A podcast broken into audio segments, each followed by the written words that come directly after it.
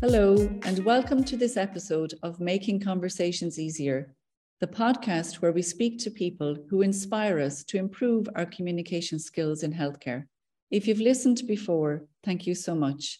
If this is your first time listening, this episode, like all our podcasts, features conversations with people about how to improve our communication skills when talking with patients, their loved ones, and our colleagues.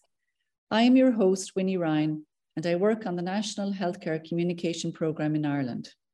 And I'm Peter Gillen, an Associate Professor of Surgery at the Royal College of Surgeons in Ireland, a retired general surgeon and the clinical advisor to this programme.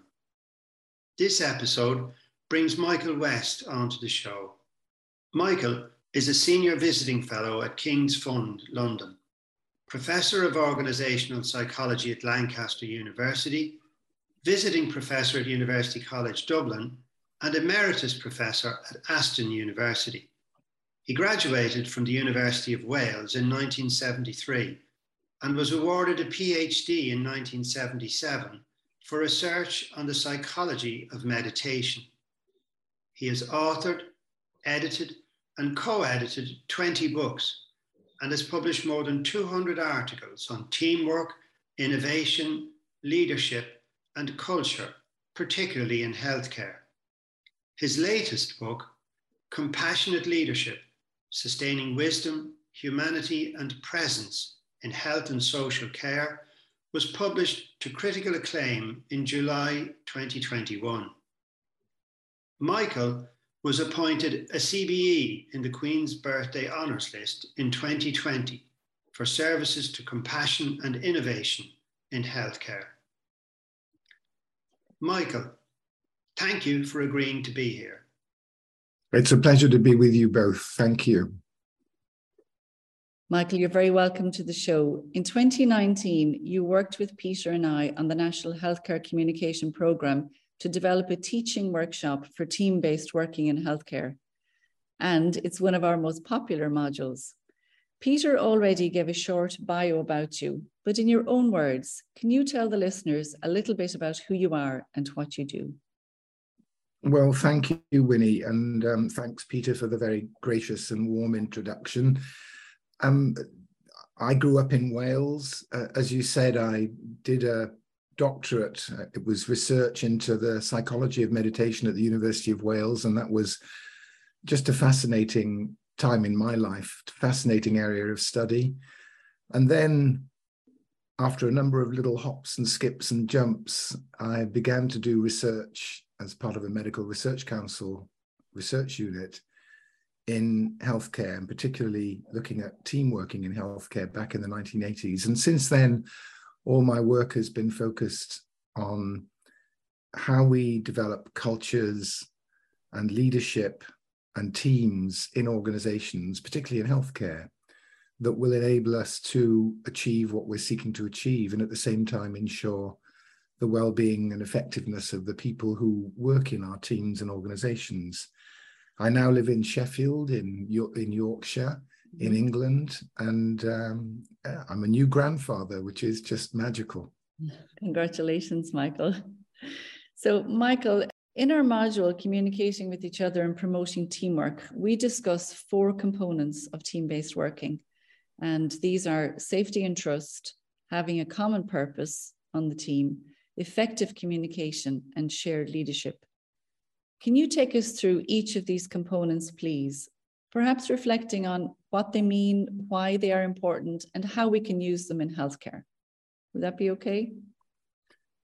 Yeah, so let me talk about psychological safety and trust in teams, first of all. And it's a really fundamental concept for us as humans. It's fundamental from the moment of our birth that we want to feel safe, and that need to feel safe goes on throughout our lives, and particularly in workplaces. We want to work with others where we feel that they value, respect, and care for us, where we feel that we belong, where we feel we can speak up without fear of being ridiculed or put down or ignored. so that we feel we have a voice. And how we create the conditions for that to occur in teams, I think, is now much better understood. It's about, in our teams, making sure that we've got a shared vision of what our work is about, and that we're clear about the goals of our team, that in our teams we're focused on learning and improving rather than fear and blame, which just create a lack of safety. They create threat.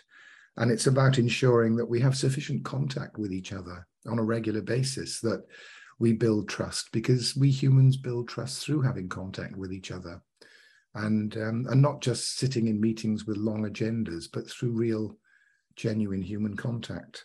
And that we value diversity, diversity of professional backgrounds, diversity of opinion, diversity of demographic backgrounds, because that's the stuff of team working. And that we manage conflict, also the inevitable conflict that comes with different backgrounds, experiences, abilities, that we manage that in a positive, constructive, ethical, transparent way. And that we build an atmosphere of compassion in teams where we care for each other, of always asking the question in teams, how can I help you? What can I do to help? And also humility. And when those conditions are in place, then we create the conditions for psychological safety, where people can speak up and where we can continue to focus on providing high quality, continually improving and compassionate care for the people that we provide care for. Thank you, Michael. And so what's the impact then in healthcare of not having that psychological safety in our teams? Well, it's a threat to patient safety, because if I don't feel safe in my team and yet I see something happening which might be a threat to patient safety, that might, cause an error, or that is likely to cause a patient distress, then if I don't feel safe, I'm much less likely to speak up. I mean, Amy Edmondson's work at Harvard showed how in newly formed healthcare teams, the teams initially with the highest numbers of errors were those that had the most positive, supportive leadership. And that was a curious finding. Mm-hmm. But actually what happened in those teams, the error rates came down very quickly, whereas in the other teams without good, supportive leadership that created a safe climate, what was happening was people weren't talking up about errors and concerns and near misses. Mm-hmm. So the consequence of not having psychologically safe teams is both threats to patient safety and quality of care, but also threats to the well-being of staff. Okay, and thank you, Michael, for that. And are there practical things that team leaders who want to build psychological safety in their teams, are there practical things that they can do? Well, one is, the first is to ensure that the team has a really clear vision of its work. The second is to ensure that that's translated into 4 or 5 clear, agreed, challenging goals. The third is to always respond when things go wrong with the question, what can we learn from this, rather than who is to blame?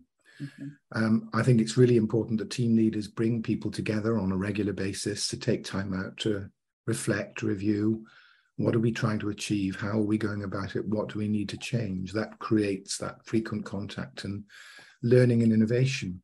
And it's vital that the team leader values diversity, values differences of opinion, values different perspectives of different professional groups, always bringing people in and saying, well, you've got a very different view on this. That's helpful. Let's explore what that means. But also the team leader modeling humility and compassion and always asking the question, how can I help? Because the team leader's behavior is a powerful, if you like, signal of how we should behave in our teams. And so in those ways, the team leader is critical in creating a feeling of safety. Thank you, Michael. And I'm interested in that term, humility. Can you tell me a little bit more about that, please? Well, it's the opposite, I suppose, of arrogance or narcissism that we sometimes see. The research on leadership shows us that one of the key traits of effective leaders is humility. People who have the humility. And this isn't about being, you know, obsequious or sycophantic or wheedling. It's the humility to say, you know, give me feedback on how I'm doing as a leader. You know, how can I improve the way that I lead? The humility to say, you know, I don't know what to do here. What do you all think we should do in this situation? Because that creates a climate within the team where every member of the team is contributing and feels empowered to contribute, rather than leaders who are arrogant or narcissistic, who suppress the voices of those they work with. And that means we're not making best use of all of the knowledge and skills and abilities that are available to us in our teams. Thank you for that, Michael. And just moving on to, you mentioned, I think, being clear on the goals of the team and the roles, and that comes under, I suppose, common purpose. Can you talk to us a little bit about that, please? Well, as I said, I started studying healthcare teams back in the 1980s. We began looking at primary healthcare teams, and we've gathered data now from thousands of teams in healthcare in the United Kingdom and around the world. And the most important factor we found consistently, which predicts team effectiveness, is whether they have a shared common purpose or vision, if you like. That's not just a kind of vague, abstract notion that we articulate once a year when we have our away day, but it is the kind of beacon that guides decision-making and activities and ways of working day by day. But critically, that purpose is translated into 4 or 5 clear, agreed, challenging goals, not 45. 4 or 5 clear goals. This is what we're seeking to achieve, that they're agreed in the team, they're not imposed, and that they are challenging, because the whole point of having goals is that they should be challenging. You know, if we want to get an Olympic gold medal, we don't set ourselves low targets. It's about really seeking to achieve to a high level. And, you know, given our work in healthcare is about promoting the health and happiness and well-being of people in our communities, then we should be setting challenging goals that can be achieved. And that common purpose, those clear goals, are the most important determinant of effectiveness in healthcare teams, because the only point of having a team is to achieve something that we can't achieve by working individually. And we make a mistake if we think that forming teams is, you know, you just bring a bunch of people together and then you've got a team. No, the starting point is, what is the task? What are the goals? And who do we need to work together to achieve those goals? Okay. And what about the roles on the team then, Michael? How can we ensure that staff are clearer on the roles, that, you know, the patient as a member of the team and the family knows what everybody's role is on the team as well? So, in any team, it's really vital to be clear about what my purpose is. You know, if I'm in a team of, I don't know, 7 or 8 people, it's vital that I know what my purpose is and what my role is. And it's also important that we continue to ensure that we understand the roles of each other person on the team. And one of the things that we know that effective teams do is they communicate to each team member continually what their roles are and how they're evolving. So, you know, the concept of role in teams comes originally from theatre in the Middle Ages, the roles we play in a drama. Okay. And that's where the concept comes from. It's a role.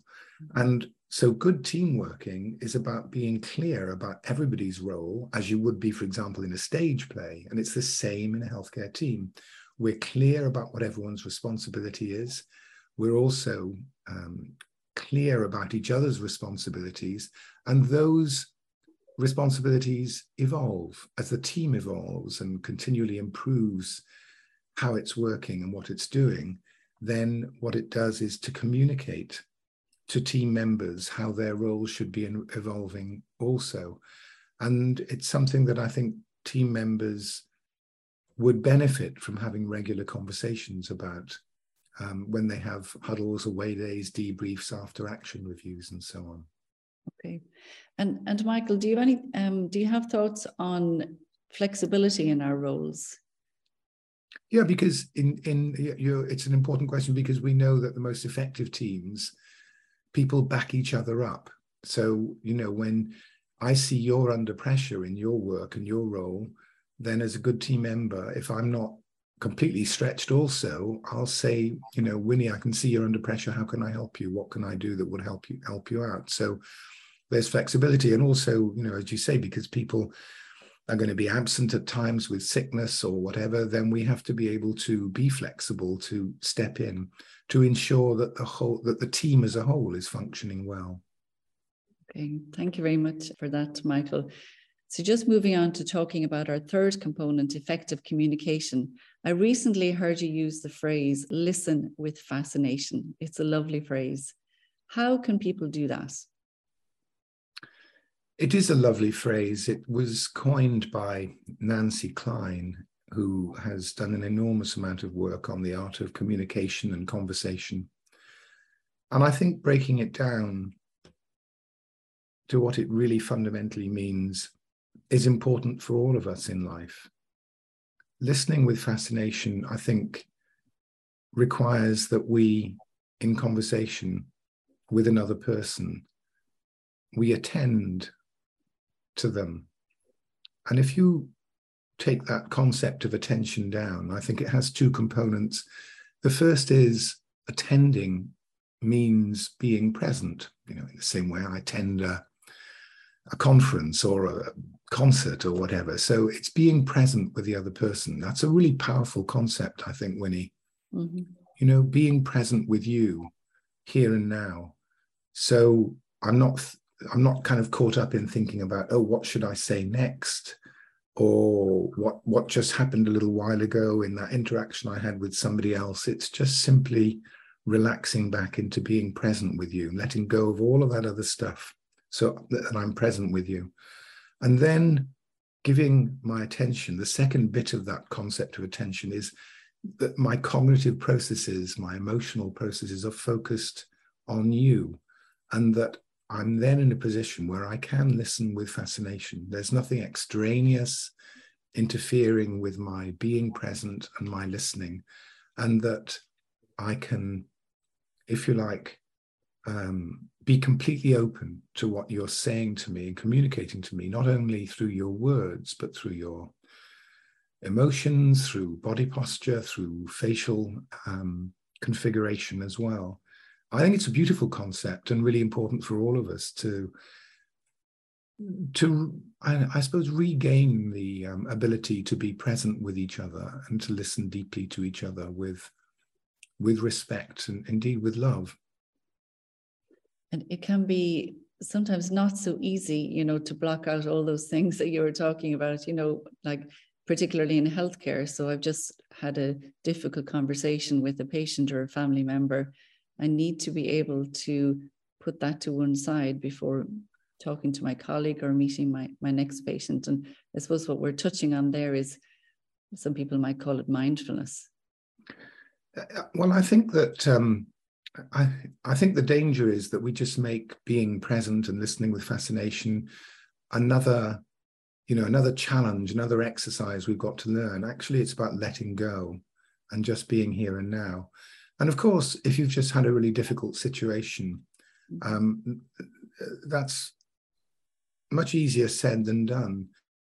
I think another kind of parallel skill we have to learn is the skill of self-compassion, which is the skill of being present with ourselves and listening with fascination to ourselves. Mm-hmm. What am I feeling right now? I'm feeling upset about that conversation I just had.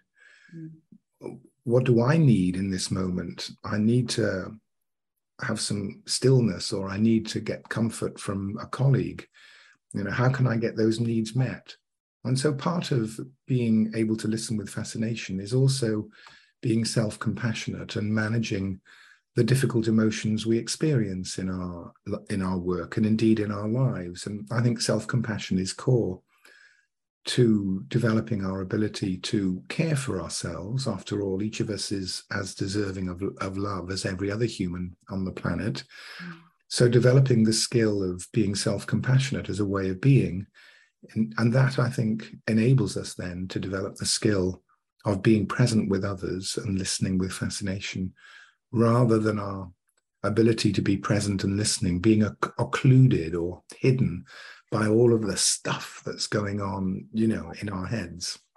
Yeah, thank you, Michael. I think that concept of self-compassion is particularly important for people who work in healthcare. You know, they're very busy, tend to be understaffed, and then working with patients who tend to be, you know, stressed, they're worried, they're vulnerable, they're sick, they've heightened emotions. And it is important that we take time out to look after ourselves and look after each other. Yeah, and there are some, you know, there are some wonderful resources and wonderful examples. I don't know, Tara Brach's book, Radical Compassion, is one good example. Kirsten Neff has written various books.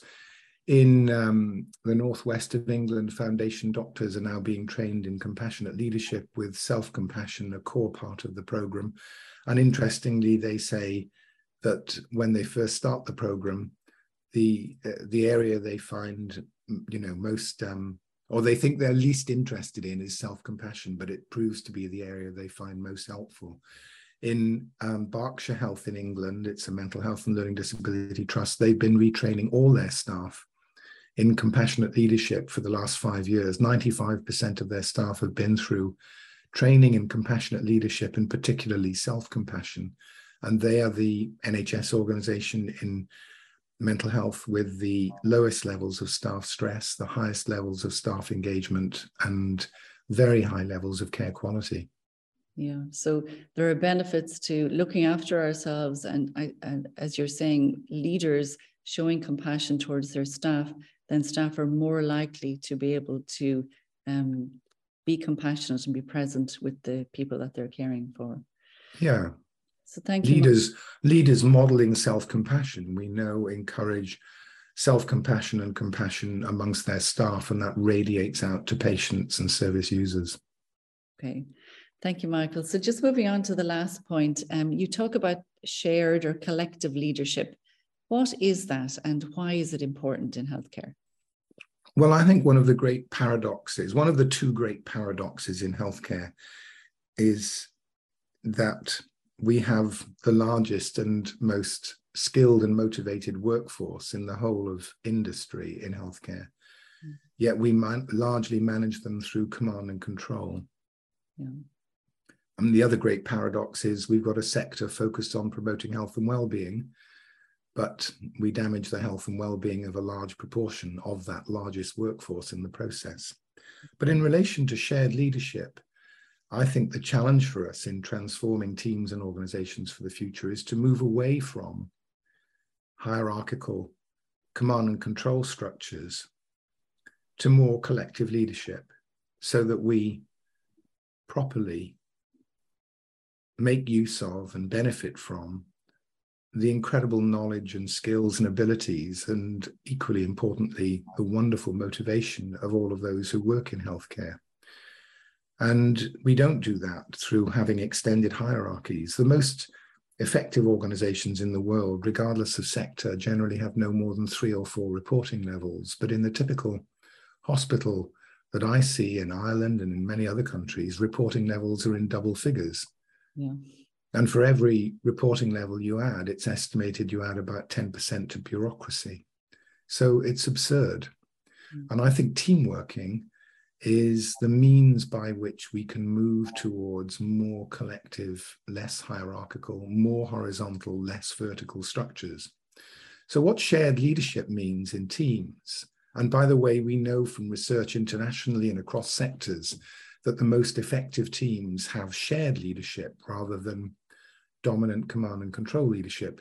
And that doesn't mean that there's some chaos of democracy. You know, if I'm having open heart surgery and I start to hemorrhage, I don't want the surgeon to say, well, let's, you know, have a little idea generation session here now to see what people think we should do. You know, I want the key person to take the decision, but I do want them also then to reflect after the operation, what went well, what didn't go so well, what can we learn from this, what can we change? So shared leadership is about everybody feeling they have leadership responsibility in the team. It's about leadership shifting to whoever has the most expertise in relation to the problem in hand. So if you're the leader of the team, but we're dealing with a task where Peter has the expertise, then the leadership should seamlessly shift to Peter. And we know that in well-functioning teams, expertise and airtime are highly correlated. Expertise and airtime, and in other words, how much people listen to you, are highly correlated in relation to specific tasks. So it's moving to a situation where everyone feels they have leadership responsibility. And after all, in healthcare, safety is everyone's responsibility. Yeah. And quality improvement is everyone's responsibility. Because it's so hierarchical, then the contributions of everybody to quality improvement and safety are currently being suppressed. And so shared collective leadership, building team working, building team-based working, I think is key to how we transform our teams and organizations for the future in healthcare.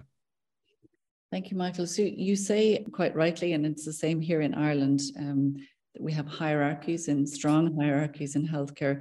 Do you have one or two tips that you could share with our listeners about how to flatten those hierarchies? I would love to see, brave, bold leaders, policy leads, people at the top of HSE or wherever, get rid of some of these extended hierarchies and banding systems at a stroke. But I'm not optimistic that's going to happen quickly. I think the most powerful way that we can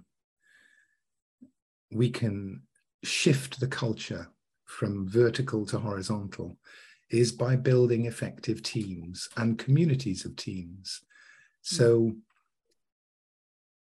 we know, for example, in the system in the National Health Service in England, 96% of staff say that they work in teams. And then we ask them, does your team have clear goals? And do you meet regularly to review your performance as a team? And then the figure drops to 40%. Okay. So there's a huge amount of work to be done to build effective team working. And yet we know that the more people who work in teams with clear goals and that meet regularly to review their performance in an organization, in a healthcare organization, a hospital, the better is care quality, patient satisfaction, staff retention and engagement, lower numbers of errors, better financial performance, and significantly lower levels of avoidable patient mortality. So we need to build team working much more effectively. And the modules that you're offering, I think, are a really powerful way of doing that.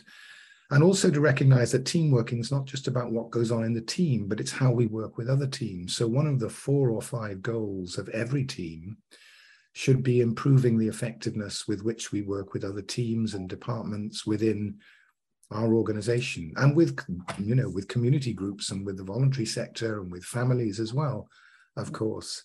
So I think one of the shifts we need to make as well is to move away from this myopic focus on individuals in healthcare. Mm. After all, it's teams of people who deliver healthcare, not individuals primarily.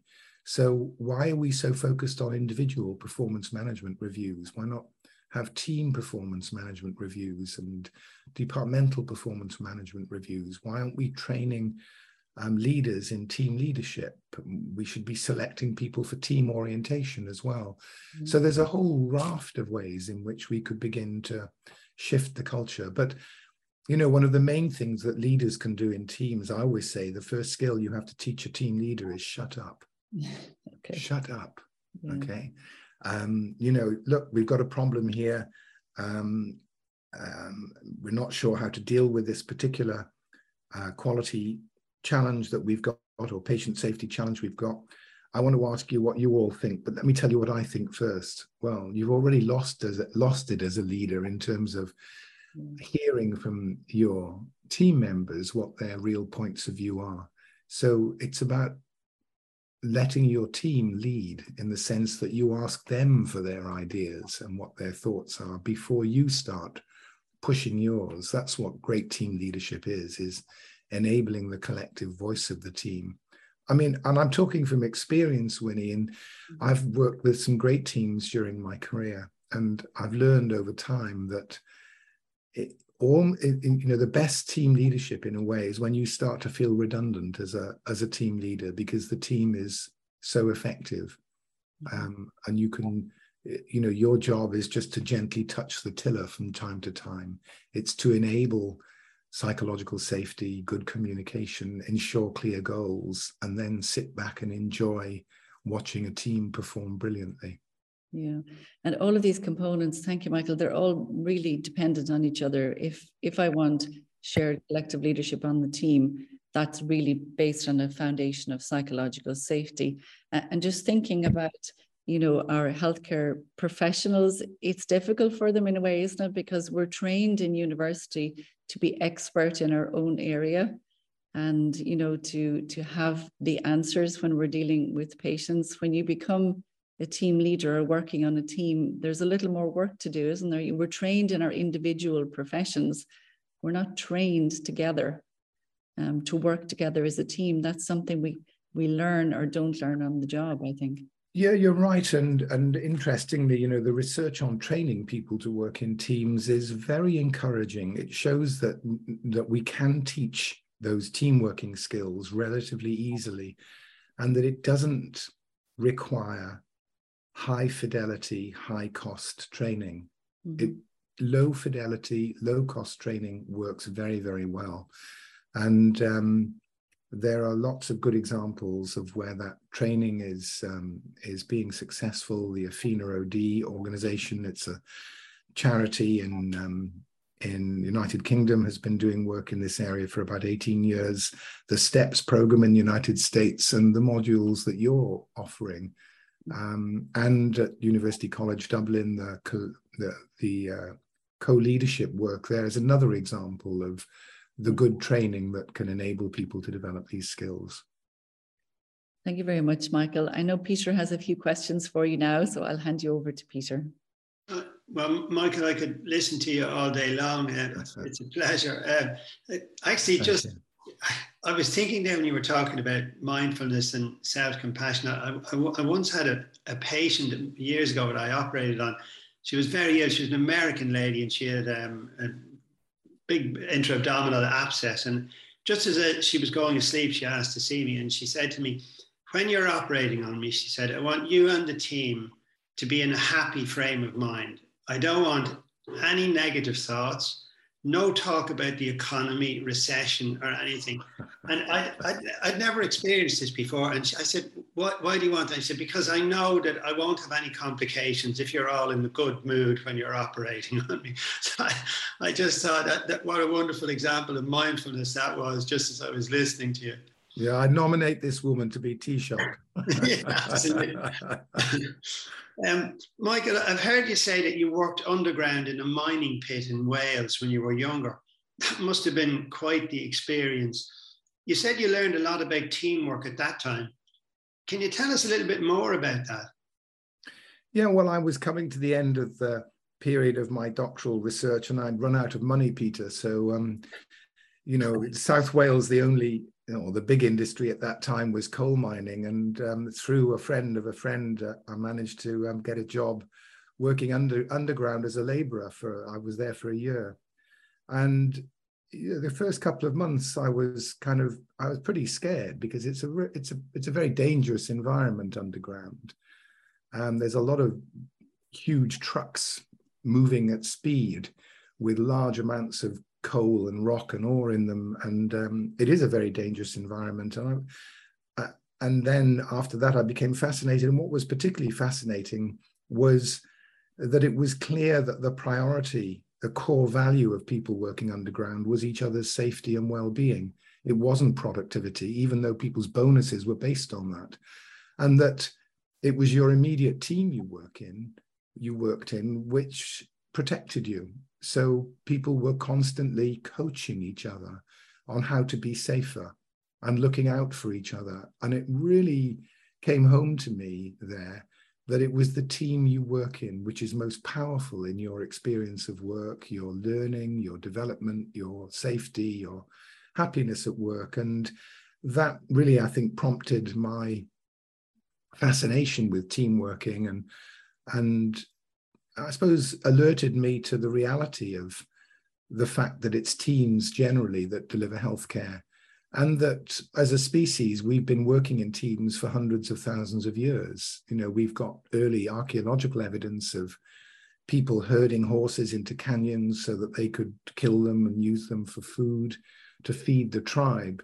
So we've been working in teams for thousands of years. The challenge is to get the basics of team working right in our organization so that we can achieve the outcomes for patients we want to achieve. Your example of this woman saying, make sure you have a positive team environment, is hugely perceptive, because we know that positive, supportive teams are much more effective in terms of productivity, in terms of innovation, in terms of effectiveness. Lovely. Michael, moving on, we know in this country that many of our junior doctors who've trained here in our universities and hospitals are leaving in their droves for countries like Australia, New Zealand, and so on. And when you ask them why they're leaving, the number one answer is for a better work-life balance. What's your advice to managers and leaders in this country in particular who are trying to address that problem? So I think in general, if you want to design a job at the beginning of somebody's career, which is a particularly important point, if you want to design a job at the beginning of their career that has all of the characteristics that you wouldn't want in order to meet their core needs at work, then junior doctors is it. I was involved in co-chairing an inquiry on behalf of the General Medical Council in United Kingdom into the health and well-being of doctors and trainees about 4 years ago now. And we particularly focused, as the recent National Academy of Sciences report in the United States has done, we particularly focused on what was causing stress and ill health among doctors. And it was clear that what we're failing to do is to meet the core needs of junior doctors and doctors generally. And there are three core needs that we have at work. The need, first, the need for autonomy and control. Second, the need for a feeling of belonging. And third, the need for a feeling of competence. Let me break those down a little bit. So autonomy and control is about people, I would say it's three things. First, people feeling they have a voice and they have influence. I remember talking to one doctor in the course of our inquiry. He said, I'm 37 years old, I'm divorced, I have two kids, and I was told off for running in the corridors yesterday. And people feel like they're cogs in the system. They don't have voice and influence. And the second component of autonomy and control is working in cultures of justice and fairness rather than fear and blame. Many of the doctors we talked to, particularly trainee doctors, talked about working in impossible conditions without adequate numbers of staff, terrified they'd make a mistake, feeling out of their competence zone, and afraid that they would be blamed, punished, pilloried, even prosecuted for gross negligence, manslaughter. And so creating cultures of justice and learning and fairness is really important for autonomy and control, and also the basic working conditions of people. And that's to do with, you know, can I take my rest break? Is there somewhere I can have a rest break? Can I get access to nutritious food on night shifts? Am I able to park my car close enough to where I work? Can I have, to the point of your question, Peter, can I have some influence over work schedules and rotas? Because a critical issue is, how do I balance my responsibilities as a carer, as a parent, with my work responsibilities? It causes huge stress for people.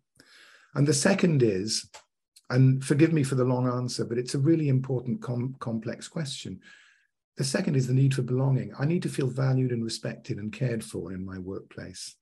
And that's particularly, if you like, conferred by the teams we work in. So having those positive teams that your wonderful patient described is really important for people's sense of belonging, where people look out for each other, where they care for each other, where they're you create a positive, supportive environment. And the third is the need for a sense of competence. I want to do a good job for patients.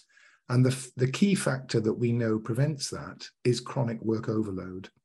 It's the #1 factor in staff stress. And from all the research I've seen, it's the #1 reason why people quit their jobs, is because, you know, they say, I'm exhausted and I'm tired of being exhausted and I don't want to live like this. And competence is also about having compassionate, supportive, leadership, and about opportunities for continuing growth and development. So if we are to prevent this exodus of staff and junior doctors or trainee doctors, then we have to make sure that we are meeting their core needs through giving them voice and influence, creating just and fair cultures, getting working conditions right, using things like self-rostering, which are very, very effective, building team working, compassionate leadership, addressing issues of chronic excessive workload, good supervision, and then the importance of giving people opportunities for growth and development. And the last thing I'll say, Peter, is, the issue of chronic work overload is a huge one. It's to do with having adequate staff. It's also to do with masses of unnecessary bureaucracy and masses of stuff in organizations that doesn't add value to patient care. But we know that if you get some of these other things right, like giving people voice, just and fair cultures, working conditions, rotas and schedules, team working, good supervision, and so on, when you get more of that in place, it enables people to cope with heavy workloads. But if all of those things are wrong, it's a disaster. People leave. Yeah, no, that's a fascinating insight into the world of people in healthcare at the moment, and nursing staff are finding the same thing as well. People are leaving, and it's depressing, isn't it, to see people who begin life with such high levels of empathy and compassion have it, if you like, beaten out of them as the years go by. And all those points that you just so eloquently made are so important to. And absolutely, Peter, and it doesn't need to be this way, because we've got examples of organizations around the world and different places that are getting these things right. Northumbria Healthcare giving staff voice and influence, Mersey Care introducing just and fair cultures. They've eliminated 85% of disciplinaries and 95% of suspensions. Organizations introducing self-rostering. Organizations building team working, the great work that's going on at University College Dublin, and organizations addressing issues of excessive bureaucracy and workload. East London Foundation Trust has eliminated 85% of clinical audit activities. It regularly asks its staff, what would you reduce or get rid of in your work? So, I think it is depressing, but the inspiration comes from seeing the examples of where these things are done well. And if one place can do this, all of us can do it. Maybe just ask you that over the past couple of decades or so, senior managers in healthcare have been encouraging clinicians to become involved in management and leadership positions.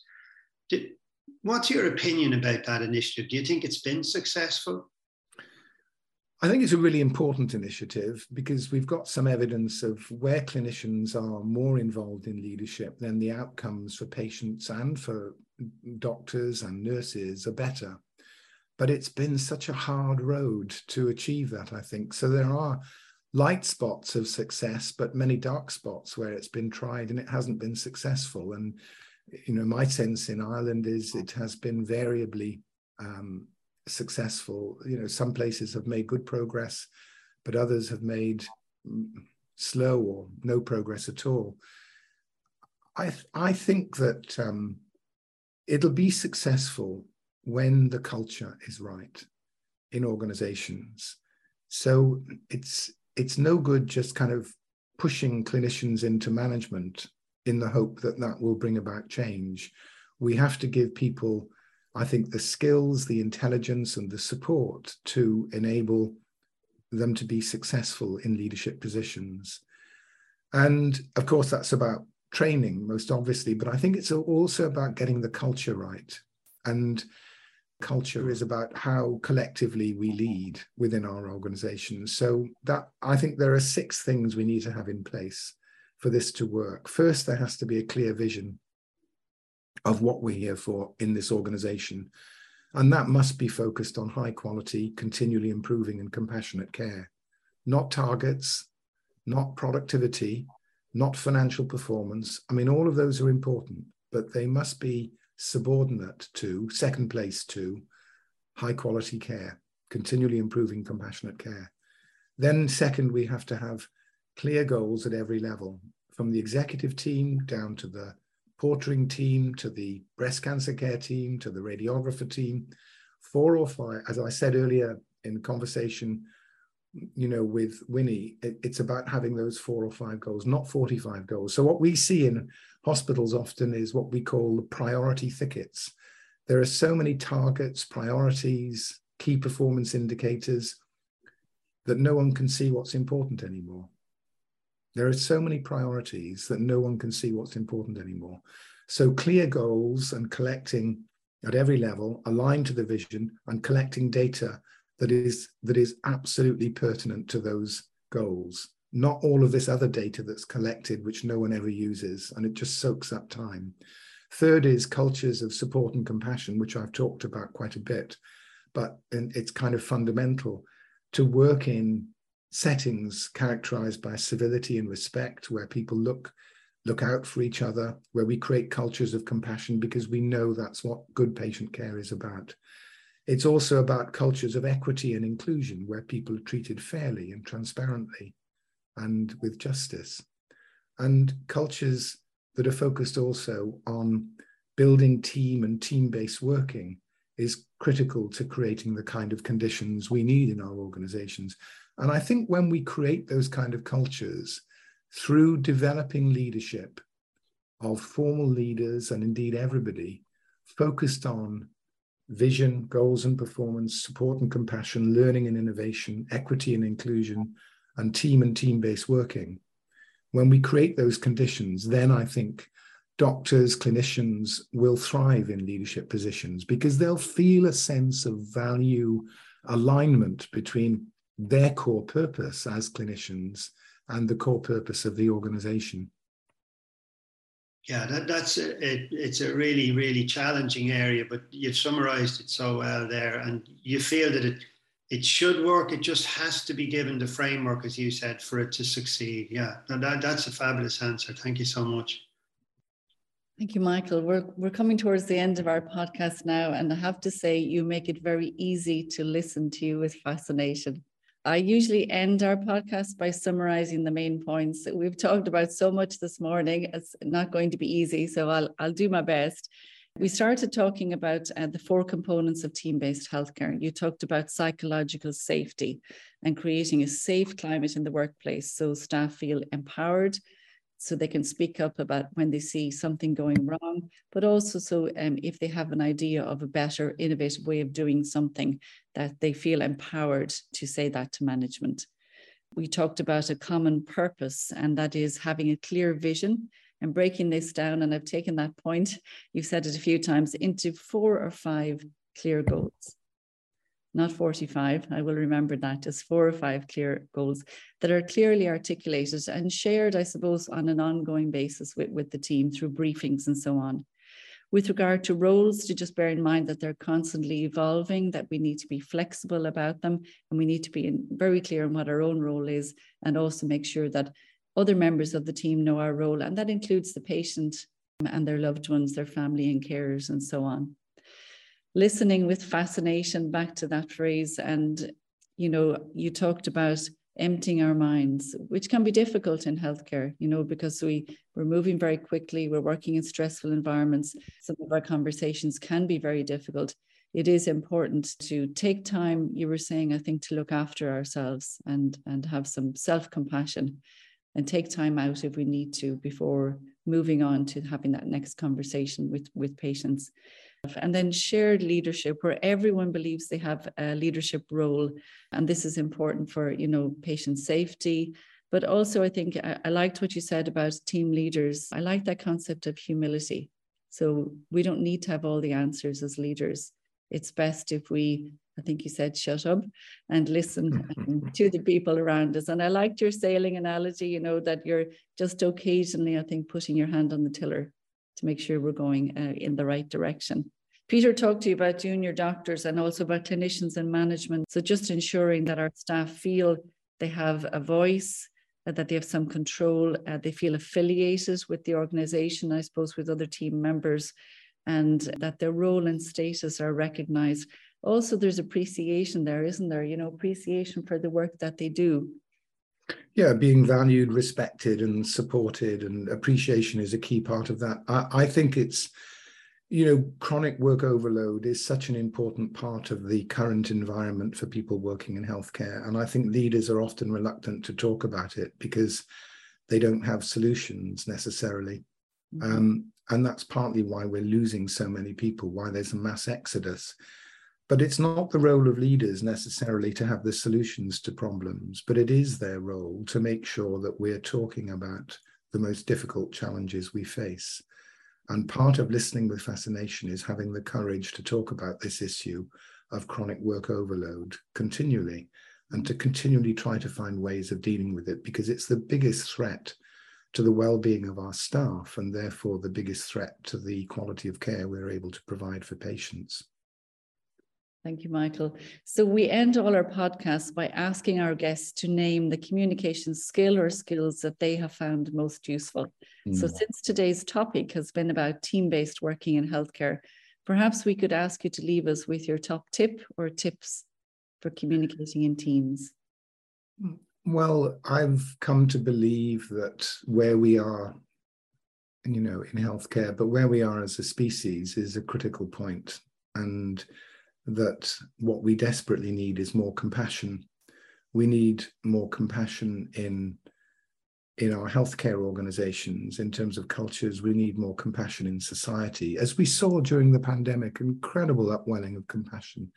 We need more compassion in politics. And there are some bright spots where this is beginning to happen. But in teams, compassion means four things. As it does in any area, really. It's attending, understanding, empathizing, and helping. And attending means, we talked about it, being present and listening with fascination. And that enables us then to understand the challenges the other person in the team is facing, not through imposing our understanding, but through having a dialogue and reflective listening, seeking to understand the other's challenges, and then empathizing with them. Having the courage to empathize, to feel their pain, they're overwhelmed maybe by work or a difficulty they've had with a patient, and then to ask the question, how can I help? Yeah. So compassion is those four components: attending, understanding, empathizing, and helping. And I think that the more we can practice that in our teams, the more effective our teams will be for the well-being of staff. And we know that, you know, when people work in teams with clear goals and that have regular meetings and where people are compassionate towards each other, then staff stress is 50% lower. But all of this, as I said earlier, Winnie, in response to, you know, one of your questions and our conversation, I think all of this begins with us having the courage to be self-compassionate, because our ability to be compassionate to patients, to those we work with, we now know from the research evidence is dependent on our ability to be compassionate towards ourselves. So it begins with having the intent to practice being self-compassionate, attending to ourselves, understanding the challenges we face, caring for ourselves, and then taking intelligent action to help ourselves so we can be the best we can be, and stay close to the core values that give our lives meaning, like wisdom and compassion and courage. And when we connect more deeply and authentically with ourselves in that way, it enables us to connect more deeply and authentically and courageously with the patients we provide care for, and also all of those we work with in our teams, indeed all of those that we interact with in our lives. So it all begins with having the courage to be self-compassionate. Well, thanks, Michael. Winnie and I really enjoyed talking with you, and I'm 100% sure that our listeners will be fascinated to listen to you as well. We touched on a lot of important areas there in relation to improving our skills for communication in teams. If people wanted to reach out to you, how can they get in touch? So my email address is m.a.west@lancaster.ac.uk, and the Twitter address is @westm61. Lovely. That's great, Michael, thank you. And all that information will be in the show notes for our listeners. Well, Michael, it was great to chat, and thank you for taking the time to join us today. It was a pleasure and a privilege for me to speak with you both. Thank you. Thanks, Michael. Thanks too to our listeners for joining us. Stay tuned for the next episode of Making Conversations Easier. Until next time, Slán go fóill.